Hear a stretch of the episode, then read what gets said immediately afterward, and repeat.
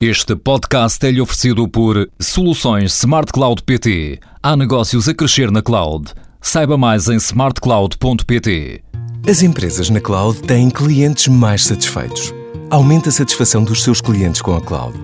Com as soluções Smart Cloud PT, a sua empresa vai conseguir conquistar mais clientes e melhorar a relação com os atuais. Há mais segurança e menos custos na cloud. Vá a smartcloud.pt ou ligue 16 206.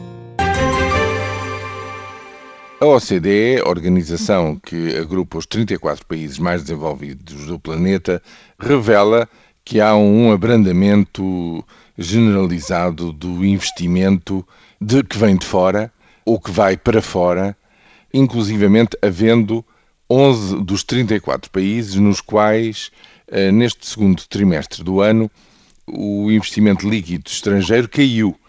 E Portugal é um desses casos houve um desinvestimento de 1.400 milhões de euros. Como no primeiro só tinha havido um saldo líquido positivo de 800, naquilo que vai de ano estamos em números vermelhos, o que é, evidentemente, tudo aquilo que não se pretende no nosso país. Eh, nunca é demais dizer que o investimento é a sementeira para o crescimento económico futuro, para a produção, para a expansão da economia e esta saída, digamos assim, de dinheiro em termos líquidos por parte de quem investe vindo de fora é um sinal muito negativo que, aliás, mereceria ser eh, analisado e ser respondido de forma muito profunda. Eu chamo a atenção que se soma a este dado que agora é revelado pela OCDE o facto de, no primeiro semestre, o investimento interno também estar a cair. É seguramente isso que resulta dos números hum, do INE na primeira metade deste ano.